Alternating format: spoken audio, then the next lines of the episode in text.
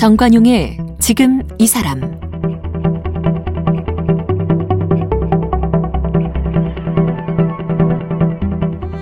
여러분 안녕하십니까 정관용입니다. 매일매일 결심하는 목표 가운데 하나가 다이어트죠. 하지만 먹는 유혹 이기지 못하고 맛있게 먹으면서 에이 다이어트는 내일부터 이렇게 스스로에게 말하고 위안하면서 살 빼기를 미루는 분들 참 많습니다. 2021년 올해 몸무게 좀 줄여보겠다 결심한 분들 이번에는 잘 지키고 계신지 모르겠네요. 그래서 정관용의 지금 이 사람 신년기획 작심 3일 타파 프로젝트 예, 어제에 이어서 오늘은 이 살 빼기 다이어트에 도전해 보겠습니다. 다이어트는 혼자보다는 함께 할 때 더 효과적이라고 하는데요. 효과적인 다이어트 방법에 대해서 함께 좀 고민을 나눠보죠. 외과 의사인데 다이어트 전문가가 되신 분이 있죠. 대한 저탄고지협회장 맡고 있는 송재현 원장을 만나봅니다. 원장님 어서 오십시오. 네, 반갑습니다. 외과 의사시잖아요. 네, 네. 그것도 암 수술 막 하시고 하는. 네. 그러다가 어떻게 다이어트 쪽으로 이렇게 관심 가시게 된 거예요? 네, 원래 다이어트 식단을 하려고 했었던 건 아닌데요.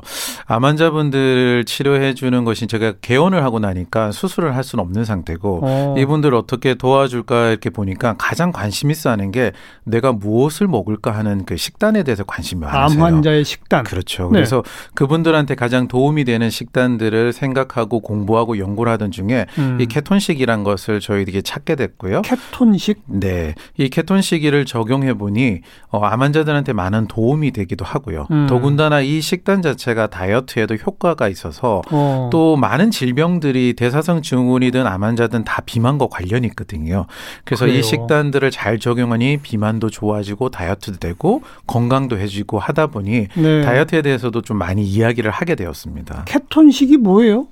네, 케톤식이란 거는 저희들이 먹는 식사를 할 때에 우리 몸에서 케톤이 많이 생성되도록 하는 식이요법을 케톤식이라고 합니다. 케톤이 뭔데요? 이 케톤이라는 것은 지방산의 일종이거든요. 지방산. 네. 음. 저희가 먹는 이제 흔히 알고 계시는 포화지방, 불포화지방산은 장세 지방산이라서 지방산 구조가 아주 분자 구조가 큰 어, 물질들입니다. 예. 그런데 포도당은 되게 작 게 되어 있거든요. 음. 그래서 만약에 우리 몸에서 포도당이 너무 떨어져서 부족하게 되면은 포도당이 쓸 수 있는 뇌라든지 근육에서 그거와 비슷한 구조물의 에너지를 원하게 되는데 예. 간에서 이렇게 지방을 분해해서 케톤이라는 물질을 만들어서 대신 에너지로 사용할 수 있게 만들어 줍니다. 네. 그 물질들이 바로 케톤입니다. 예. 그러면 그 몸에 케톤이 많아지도록 하는 식의 식단. 네. 그건 어떤 거예요? 구체적으로. 네, 옛날에는 이 케톤이 많아지는 것을 문제로 봤었거든요. 음. 왜냐하면 이거는 이제 우리가 잘 먹지 못하거나 금식했을 때 나오는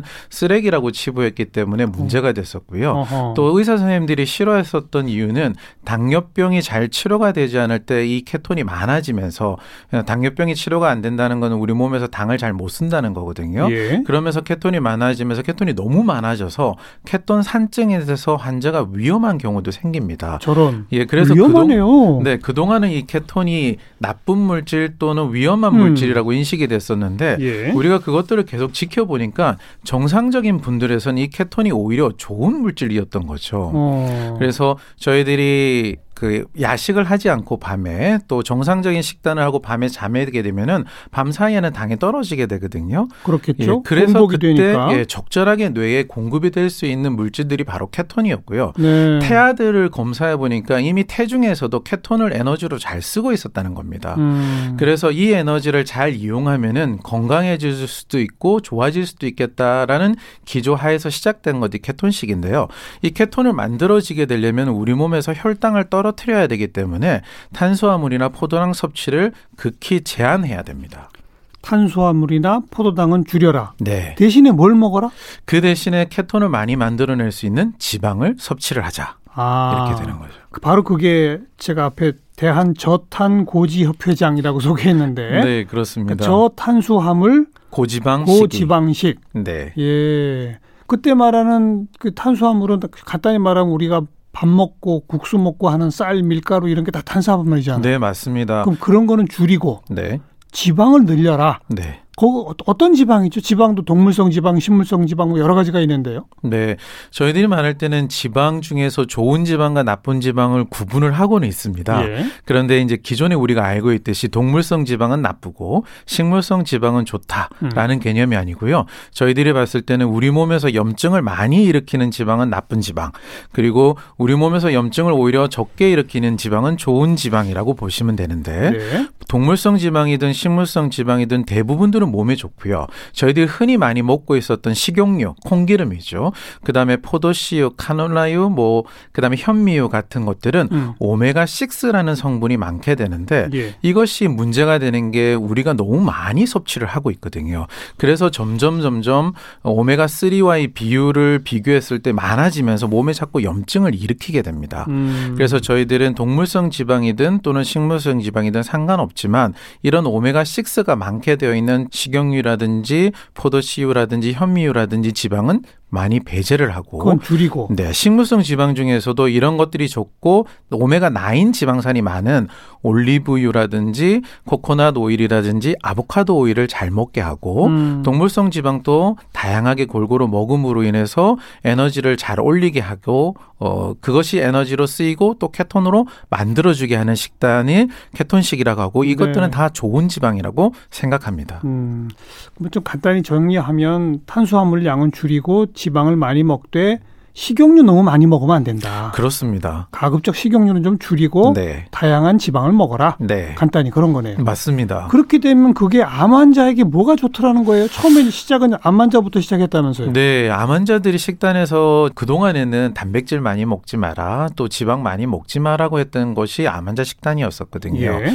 그런데 저희들이 이제 암이 대사 구조를 보니까 암이 급성장하기 위해서는 포도당을 아주 많이 필요로 합니다. 암세포가 분열하고 네, 성장하는 분열하고 성장할 때는 포도당을 많이 가져가는데 포도당을 에너지원으로 쓰는 것뿐 아니라 성장하기 위해서는 포도당을 성장하는 데 써야 되기 때문에 포도당의 일부를 젖산으로 만들고 젖산을 다시 포도당으로 쓰면서 에너지 효율은 떨어뜨리고 남아 있는 구조물 가지고 성장을 하는 거죠. 어. 그래서 그 포도당을 바로 젖산 대사에 의한 포도당 대사를 하게 되거든요. 원래는 산소가 없을 때 이런 대사를 하게 되는데 예. 암은 산소가 충분 함에도 불구하고 이런 대사를 하면서 성장을 하게 됩니다. 음. 그러니까 포도당을 줄여주면 이 대사 과정이 줄어들기 때문에 암이 급성장하는 것을 막을 수가 있습니다. 암세포 증식을 억제하는군요. 그렇습니다. 포도당을 줄이면. 네. 네. 그런데 이제 저희들은 일반 세포들은 또 먹고 살아야 되니까 예. 그 포도당 대신에 다른 물질들을 공급해 줘야 되는데 음. 그때 에너지원으로 좋은 것이 바로 케톤이더라. 지방이기 때문에 케톤이더라. 지방을 먹게 하고 음. 케톤 시기를 하게 하는 겁니다. 네. 그러니까 암 증식을 억제하되 필요한 영양은 공급하는. 공급하자. 네.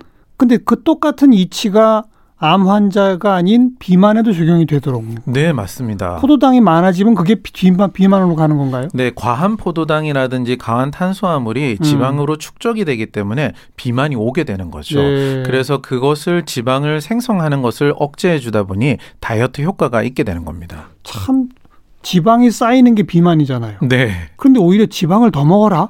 그렇습니다. 이게 좀 잘 납득이 안 갈 수가 있어요. 네, 저희들이 단순하게 생각할 때는 지방을 많이 먹으면은 그 지방이 남아 돌아서 쌓이게 되고 네. 적게 먹으면은 많이 쌓이지 않을 거라고 생각하는데 예. 우리 몸은 좀 복잡한 구조가 있는데 이 기능을 하게 하는 것이 바로 호르몬 작용들입니다. 음. 이 호르몬들이 지방을 쌓이게 하거나 안 쌓이게 하는 작용을 하게 되는데요.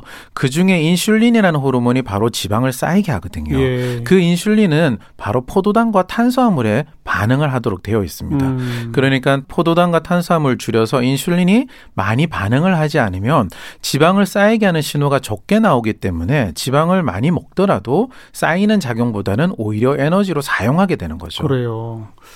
그런데 뭐 삼겹살이나 뭐 이런 게 대표적인 단백질 지방 함량은 많은 거 아니겠습니까? 네, 그런 걸 맛있게 먹다가도 꼭 마지막에 밥이랑 먹고 싶잖아요. 맞습니다. 특히 한국 사람들 네. 원래 그렇게 돼 있는 거예요. 탄수화물도 중독성이 있어요. 네, 탄수화물이 정말 중독성이 강하거든요. 아, 예, 외국에서 실험한 논문들을 보면은 그 마약을 섭취한 사람들과 이 탄수화물이든지 밀을 섭취해 가지고 또 기분을 좋게 해주는 뇌의 부위가 똑같은 데서 작용을 한다고 합니다. 허허. 그러니까 마약에 중독이 되는 만큼 탄수화물에도 중독이 된다는 거죠. 네, 저희들이 네. 다이어트가 어려운 이유가 바로 여기에 있는 것 같습니다. 예. 끊고 싶지만 의지로 끊기가 힘들 정도로 중독이 되어 있거나 음. 호르몬이 지속적으로 계속 작용한다면 이 다이어트가 어렵게 되는 거죠. 네. 그래서 뭐 지방으로만 식단을 하면 참 좋은데 거기에다가 고기를 먹으면서 꼭 끝날 때 우리가 냉면을 먹는다든지 음. 밥을 볶아 먹는다든지 하게 되면 지방에다가 탄수화물로 플러스가 되고 이때는 이제 지방을 다시 저장하자는 신호가 나오기 때문에 앞에 먹었던 고기가 고스란히 저장이 되는 효과가 나타나게 되죠. 고지방 고탄수화물이 최악이군요. 그렇습니다. 어. 그러면 탄수화물을 아예 안 먹어도 됩니까? 어, 탄수화물도 필요한 영양소 아니에요? 네, 맞습니다. 그런데 혹시 필수 지방산, 필수 아미노산이라는 얘기를 들어보셨죠? 들어봤죠. 이 필수라는 단어가 들어가는 이유는 몸에서 생성을 하지 못하기 때문에 밖에서 꼭 섭취를 해야 된다는 거거든요. 예, 예. 근데 필수 탄수화물이라는 말은 없습니다. 아, 네, 그래요? 우리 몸의 이 탄수화물과 포도당은 몸 안에서 생성을 할 수가 있기 때문이죠. 네. 그래서 우리가 필요한 정도의 포도당은 충분히 그 생성을 할 수가 있고요. 음. 또 그만큼 지방이나 단백질에서 포도당을 변화가 특히 단백질 일부에서 포도당으로 변화가 되거든요. 예. 그렇기 때문에 탄수화물을 제한하더라도 우리 인체에 심각한 손상을 주거나 문제가 될 정도의 어, 스트레스를 가하지는 않는다고 음. 보시면 됩니다. 그러니까 필수 탄수화물 어느 정도 양은 꼭 드셔야 됩니다가 아니라 그건 네. 없다. 네, 아예 안 먹어도 된다. 네 그렇긴 한데요. 어. 시기를 하면서 탄수화물이 전혀 안 먹는 거는 사실은 불가능합니다. 예를 들면 채소를 섭취하잖아요. 식이섬유를 먹지만 거기에도 탄수가 들어있거든요. 네. 그래서 아무리 저탄고지를 하더라도 조금은 들어가게 탄수는 있다. 조금은 들어가게 됩니다. 구체적으로 그러면 어떻게 시작하는 게 좋습니까? 네, 저탄고지를 하게 된 때는 음. 일단은 그 인슐린이라는 신호를 많이 끊어줘야지만 빨리 효과를 볼 수가 있거든요. 그래서 탄수화물을 제한을 하는 철저한 식단 을 하는 것이 되게 중요하고요. 음. 그것은 좋은 탄수화물이든 나쁜 탄수화물이든 상관없이 제한을 해야지만 이 인슐린이 줄어들면서 케톤이 만들어지게 됩니다. 네. 그래서 케톤이 생성이 되게 되면 그때부터 지방을 연소하는 과정이 일어나게 되니 음. 처음 식단을 시작할 때 우리가 흔히 생각하는 밥, 빵, 면, 그 다음에 감자, 고구마, 옥수수, 메밀, 도토리묵 이런 전분이 많은 뿌리 채소부터 모든 곡류들까지 제한을 해주시고요. 그걸 안 먹기 시작한다. 네. 그리고 그 외에 또 설탕이라든지 인스턴트, 패스트푸드 이런 것들도 염증을 많이 일으키게 되면 제한이 되거든요. 이런 식단들도 제한하는 것이 중요합니다. 음. 대신 적당한 단백질과 지방 함량을 많은 음식들을 섭취하게 되면 대표적인 게 됩니다. 뭐예요? 단백질, 지방 함량 많은 거. 자, 쉽게 보면은 육류를 섭취를 고기. 하게 되면은 거기에 다 들어 있게 됩니다. 예, 예. 육류에는 지방과 단백질이 한꺼번에 먹게 되고요. 일단 고기를 빨리 먹을 수 없는 분들도 있거든요. 그분들은 샐러드라든지 이런 채소 스프를 먹으면서 거기에다가 오일, 즉 지방을 많이 함량해 버리게 되면 은 음. 바로 그게 고지방 식사가 됩니다. 네. 한때 왜 밥은 안 먹고 고기만 먹는다 그랬어. 무슨 황제 네. 다이어트 그런 얘기 때 맞습니다. 그게 이거랑 비슷한 거예요. 저탄고지 일부분이라고 보시면 됩니다. 음. 그러니까 어, 외국에서는 카니보 다이어트라고 하는데요. 육식 다이어트라고 하죠. 그래서 채소도 제한을 하고 어, 제가 처음 말씀드린 것처럼 일부 탄수를 먹게 됩니다 하는 그것까지도 아예 철저히 제한해서 네. 단백질과 지방으로만 하는 것이 바로 황제 다이어트 또는 카니보 다이어트에 가까운 거고 음. 저탄고지는 그거보다는 좀 더 많은 채소 의 양을 섭취를 하게 되는 다이어트라고 보시면 됩니다. 네. 그럼 샐러드에 올리브 오일 같은 거 많이 넣고 네. 거기에 육류 좀 넣어서 네. 이렇게 식사하는 게 가장 뭐 너무 좋은 방법. 합리적이네요. 네? 그렇습니다. 어, 그러니까 흔히들 생각할 때 저탄고지라면은 고기만 많이 먹어내야 되는 다이어트 그래서 문제가 될 수 있을까라고 생각하지만 예. 절대 그렇지 않고요. 충분히 다른 방법으로도 저탄고지 식단을 할 수가 있기 때문에 더 건강하게 먹을 수가 있는 어, 식이요법이라고 보시면 근데 이게 됩니다. 뭐한 일주일 이렇게 하다가 막 땡겨가지고 국수랑 밥이랑 막 먹었어요. 네. 그러면 완전히 그냥 그 효과가 없는 거예요? 어떻게 되는 거예요? 그 케톤을 생성을 하고 지방을 분해하는 것은 한 2주 정도의 몸의 단련이 필요합니다. 어. 그러니까 이 식단을 시작했을 때 케톤이 나오긴 시작하지만 어, 지방이 확실히 분해되고 이런 과정 중에는 한 2주 정도가 걸리게 되죠. 최소 2주가 시작 그렇습니다. 단계군요. 예, 이것을 좀 더 빨리 하는 방법이 있긴 하는데 음. 2박 3일 동안 아예 단식을 하는 방법이 있습니다. 어. 그러니까 2박 3일 동안 단식을 해서 식단을 하지 않으면 3일만 해도 이런 형태의 몸을 만들 수는 있습니다만 암 환자분이라든지 건강이 안 좋은 분들은 단식을 하는 것이 좀 힘들거든요. 그렇죠. 그렇기 때문에 케톤 시기를 적응해 가면서 한 2주 동안 몸을 만드는 것은 필요하기 때문에 예. 그 안에는 어, 다른 식사를 하시는 것은 어, 하였을 때 실패할 수 있는 확률이 좀 높게 되죠. 음. 그런데 2주가 지난 다음에 또 이렇게 내가 갑자기 급 뭐 탄수화물이 땡겨서 먹게 되었다. 그렇게 했을 때는 다시 식단으로 돌아오면은 2, 3일 만에 다시 몸이 회복이 됩니다. 예. 그렇기 때문에 오랜 시간이 다시 필요하지는 않고요. 빨리 지방을 태우는 몸으로 바뀔 수가 있습니다. 음. 그 다이어트의 방법도 이런 이 뭐 저탄수화물 고지방 다이어트 케톤식을 지금 원장님은 강조해 주고 계신데 네. 그거 말고 무슨 뭐 해독 주스 다이어트, 뭐 디톡스 다이어트, 뭐 뭐 별의별 방법이 있잖아요. 네네. 그런 여러 방법도 한번 비교 분석해 보셨어요? 네, 그렇습니다. 제가 이제 이 식이요법이 저기 아- 암 환자들 또는 다른 질병 환자들을 위해서 식이요법을 하다 보니까 그분들한테 가장 도움이 되는 것이 어떤 것들인지 다양하게 식단들을 공부를 하게 되고 네. 또한 다이어트 방법들도 찾아보게 되죠. 예. 그래서 가장 좋은 방법들을 찾게 되는데요. 예. 앞에서 열거해 주셨던 부분들도 일부분 효과들이 있고 치료적인 효과들이 있습니다. 뭐 좀 조금 이- 이왕 청취자분들한테 구체적으로 해독 주스 방법은 어떻게 하는 거죠? 네, 해독 주스는 토마토라든지 그 녹황색 채소에다가 바나나라든지 음. 사과를 일부 섞어서 음. 익힌 다음에 갈아서 먹게 되는 게 해독 주스거든요. 예. 이런 것들이 어떤 작용을 하게 되면 식이섬유도 풍부하게 들어있고 항산화 성분들도 많이 들어있기 때문에 우리 몸에서 독소를 배출해주는 능력이 좋게 됩니다. 음. 다이어트는 여러 가지 이유가 있어서 많이 먹고 또 지방도 많이 쌓여서 문제가 될 수도 있지만 우리 몸에 염증 물질이 많게 되면은 그것도 또는 염증으로 인해서 지방이 축적이 되는 증상 이 생기게 되거든요. 이렇게 해서 독소를 배출하게 되면은 일부 어 해독이 되면서 염증이 치료가 되고 네. 비만에도 도움이 되죠. 네. 그런데 해독 주스만 맹신을 하고 해독 주스는 먹고 모든 식단들은 그냥 음. 신경을 쓰지 않고 마음대로 한다면은 이거는 다이어트 효과는 없게 됩니다. 그래요? 레몬 해독이라든지 다른 여러 가지 원푸드 다이어트도 있게 되죠. 음. 그런 것들은 이제 칼로리가 많이 줄기 때문에 다이어트 효과가 있게 되거든요. 예. 하지만 이런 것의 문제점은 뭐냐면은 원푸드 다이어트를 하게 됐을 때는 영양 불균형이 꼭 오게 되거든요. 그렇죠. 한 가지만 먹으면 그렇습니다. 뭐 일종의 편식인데요. 네, 그래서 다이어트 효과는 있지만 저희들이 바라는 건강을 회복하는 목적을 음. 달성할 수는 없게 되고 이것이 마지막에 가서는 오히려 건강을 해치게 되니까 더 몸이 안 좋아지는 쪽으로 가게 되죠. 네. 그래서 저희들이 하고 있는 것들 식단 중에서 좀 좋은 걸 찾는다면은 내가 패스트푸드를 많이 먹고 염증 물질을 많이 섭취하고 있다 그러면은 현미 채식이라든지 또는 지중해 식단들도 일부 도움이 될 겁니다. 네. 그런데 이것도 어느 정도 지나고 나면은 조금 한계가 있는 것 같긴 해요. 음. 그래서 이런 식단들하고 구별되는 것이 지속적으로 에너지를 줄 수 있는 게 저탄고지의 장점이거든요. 그래서 다이어트를 하게 되면 자꾸 칼로리를 줄여가게 돼요. 네.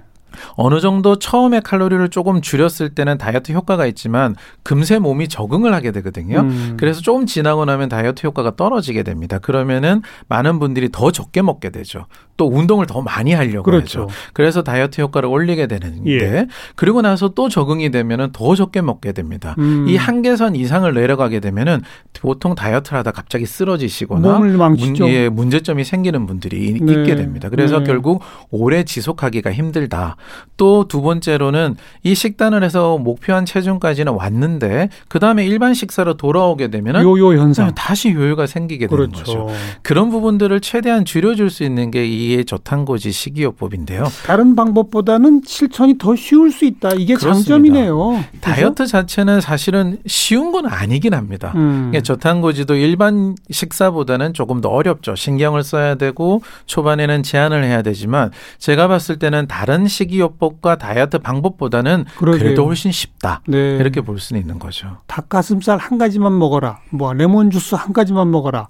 어, 매일 야채 갈아가지고 찌어서 뭐 그거 먹어라. 네. 맛도 없고 밍밍하고 이상하잖아요. 네, 맞습니다. 그거보다는 올리브 오일 듬뿍 넣어서 각종 야채에다가 원하면 치킨도 넣고 네. 삼겹살도 넣고 네. 그래서 먹어라. 이게 더 나은 거다 이 말 아닙니까? 마, 맞습니다. 어. 그러니까 어, 식단도 일종의 건강을 위해서 요법으로 하기도 하지만 또 문화거든요. 네. 이거 사람들과 만나고 즐기기도 해야 되다 보니 완벽한 원푸드 다이어트를 해가지고는 생활을 유지하기가 힘들 경우가 많습니다. 네. 물론 저탄고지도 그렇게 자유롭지 못한 부분도 있긴 하지만 훨씬 그런 다이어트 요법보다는 더 우리 삶을 즐기면서 할 수 있는 요법이라고 보시면 될 것 같습니다. 그리고 운동은 어떻게 해야 합니까?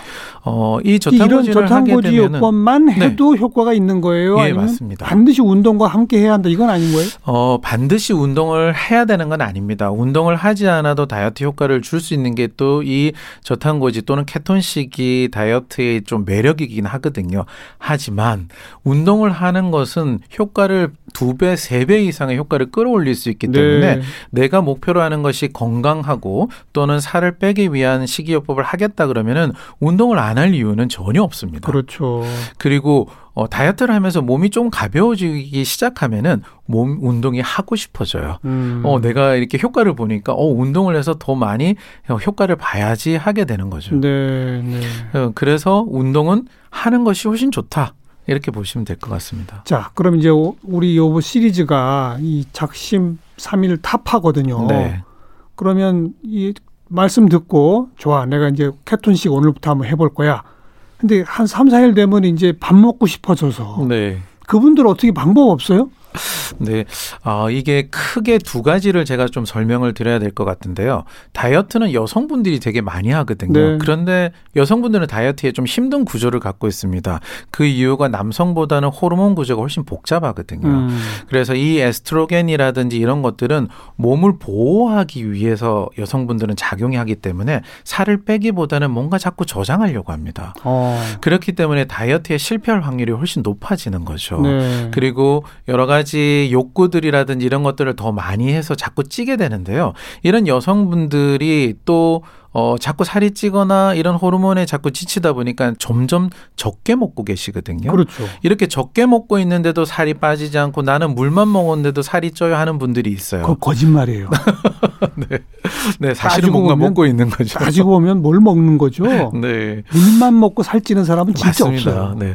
이런 이런 분들은 저탄고지를 한꺼번에 또는 케톤 시기를 완벽하게 들어갈 때 지칠 확률이 더 많습니다. 지쳐요. 네. 어. 이런 분들한테는 오히려 탄수화물을 조금 먹으면서 저탄고지에 적용하라고 적응해 가라고 얘기를 음. 합니다. 그러니까 원래는 탄수화물을 전혀 먹지 않는 쪽으로 가야 되는데 그렇게 하지 말고 하루에 어느 정도 탄수를 먹으면서 단백질과 지방을 늘려가면서 적응해 보시고 점점 점점 만들어 가야지 지치지 않고 적응할 네. 수 있는 거고요. 처음에는 밥 한 그릇씩 드시던 분들 네. 밥반 그릇으로 줄여보자. 오 맞습니다. 이런 거예요? 네. 어. 그럼 두 번째는 자꾸 뭔가가 땡기고 탄수화물이 땡기게 되는 것을 이제 억제를 해줘야지만 작심삼일이 되지 않는데 이때 바로 키는 지방에 있습니다. 음. 지방을 많이 먹어야지 이 지방 세포에서 나오는 렙틴이라는 즉 포만감 호르몬이 제대로 작동을 하면서 네. 만족감을 느끼게 되거든요. 예. 그래야 지 다른 음식들이 땡기지 않게 됩니다. 많은 분들이 저탄고지 또는 키톤 시기를 하면서 실패하는 이유가 적게 먹는데 탄수화물은 줄이는데 지방이 적응이 안 되니까 지방도 적게 먹는 분들이 많아요. 전부 다 줄여서는 네. 그러면 거의? 실패한다. 이렇게 어. 보시는 거죠. 어. 그래서 제가 드리고 싶은 예는 작심삼일이 되지 않는 방법. 내가 보통 손발도 차고 기운도 없고 이렇게 평소에도 에너지가 떨어져 있는 분들은 한꺼번에 케톤식을 완벽하게 하려고 하면은 오히려 힘드니까 천천히 적응해 나가자. 어 그런 증상은 없고 나는 빨리 다이어트를 하고 싶다 이런 분들은 네. 저탄고 지를 하되 지방을 충분히 잘 먹어야 된다. 그러니까 공깃밥 한 그릇씩 드시던 분 반 그릇으로 시작하자 아까 그랬잖아요. 네. 그럼 그 대신에 반 그릇 줄인 만큼의 양을 고기로 늘려도 상관없다. 네, 그렇습니다. 포만감 막 배 부르게 먹어도 상관없다. 네. 이게 과식하는 것은 당연히 문제가 되죠. 그러니까 음식을 좀 천천히 먹는 게 좋은데 이렇게 먹었을 때 어, 잘 먹었다 했을 때까지 단백질과 지방을 잘 먹는 것이 좋습니다. 음. 물론 일단은 경과 과정이 필요하지만 그렇게 되면 탄수화물을 더 빨리 줄여 나갈 수가 있거든요. 네. 그렇게 해서 그 과정이 이루어진다면 그때부터는 다이어트 효과가 나타나기 시작합니다. 너무 조급해 하시지 말고 음. 천천히 적응해 나가시는 것이 필요하죠. 확실히 이거는 그 갑자기 식사량을 전체적으로 한 절반 3분의 1로 줄인 것보다 네. 효과는 늦게 나타나겠네요. 네. 그래서 아까 제가 두 번째 말씀드린 건데요. 에너지가 그렇게 부족하지 않는 분들, 보통 여성분들 중에 방금 이렇게 냉하고 손발도 차고 힘도 없고 이런 분들은 천천히 적응해 나가야 되지만 남성분들이 비만이거나 또 여성분들 중에서 에너지가 좋은 분들은 음. 빨리 효과를 보기 위해서 바로 탄수화물을 먹지 않고 확 줄여도 단백질과 지방을 먹는 다이어트를 시작하셔도 됩니다. 네. 제가 말씀드린 거는 실패하지 않아야 되는데 내가 기운도 없는 분들은 지방도 대사를 잘 못하거든요. 음. 그런데 탄수화물도 줄이고 지방은 많이 먹어보려고 노력하는 것이 지치게 되는 거죠. 그런 분들을 위한 방법은 천천히 천천히 하되 그분들은 다이어트가 조금 천천히 될 수 있으니까 조금 지속하면서 좀 기다려라 네. 그런 거고 그것이 아니고 나는 언제든지 다이어트 할 준비가 되어 있는 분들은 바로 탄수화물을 줄이고 단백질과 지방의 식단을 시작하셔도 괜찮습니다. 음. 요요 현상도 이 방법이 제일 적겠군요. 그렇습니다. 이게 에너지가 부족해지지 않으니까 늘 에너지를 태울 수 있게 되고요. 네. 요요가 온다는 것은 이렇게 식단하다가 다른 걸 먹기 때문인데 이제 유지하는 방법을 하나 말씀을 드리자면은 평생 탄수화물을 먹지 않고 살 수는 없 잖아요. 음. 여러 가지 만 모임도 있고 예. 만남도 있게 되는데 이제 그때는 요요가 오지 않고 유지할 수 있는 방법은 계획을 잘 하시는 게 좋습니다. 계획. 예를 들면 음. 일주일에 한 번 내지는 2주에 한 번 나는 탄수화물 먹는 날을 정하고 아, 체중이 이는 감량했을 때 얘기죠. 그것을 유지하기 위해서 나머지 식단은 잘 하면서 음. 그때는 탄수화물 먹는 식단을 할 거야. 이런 계획을 잘 짜게 된다면은 요요가 잘 오지 않게 되고요. 그런 특별한 일이 없다면 매일 내가 살이 찌지 않는 정도만큼 탄수를 살짝 늘려봐서 네. 그것이 적용 적용할 수 있는 정도까지 만들어서 그 식단들을 유지하시면 됩니다. 음. 혹시 그 특별한 체질이나 아니면 현재 어떤 질병을 앓고 있는 분들은 이 방법은 하면 안 됩니다라는 그런 게 있나요? 네, 당뇨가 아주 심해서 심한 당뇨 방금 얘기한 것처럼 어, 당도 잘 못 쓰고 지방도 못 쓰시는 분들이 있거든요. 예. 이분들은 급격한 케톤 시기를 하게 되면은 케톤 산증이라든지 문제점들이 유발이 될 수 있고요. 음. 담낭 절제술, 즉 지방을 분해할 수 있는 쓸개즙이 한꺼번에 잘 못 내 못 발산하는 분들이라든지 또는 췌장염, 췌장에 문제가 있는 분들은 네. 이런 케톤 시기를 급격하게 하는 것은 위험할 수도 있습니다. 음. 그분들은 천천히 적용해 갈 필요가 있는 거죠. 알겠습니다. 오늘 작심 삼일 타파 프로젝트 다이어트 살 빼기에 대해서 이 저탄고지 그러니까 탄수화물을 줄이고 지방을 늘려가서 케톤을 많이 소비하는 그것이 가장 손쉬운 또 이겨내기 쉬운 그런 다이어트법이다라는 어, 지혜를 얻게 됐네요. 네. 대한저탄고지협회장 송재현 원장이었습니다. 고맙습니다. 네.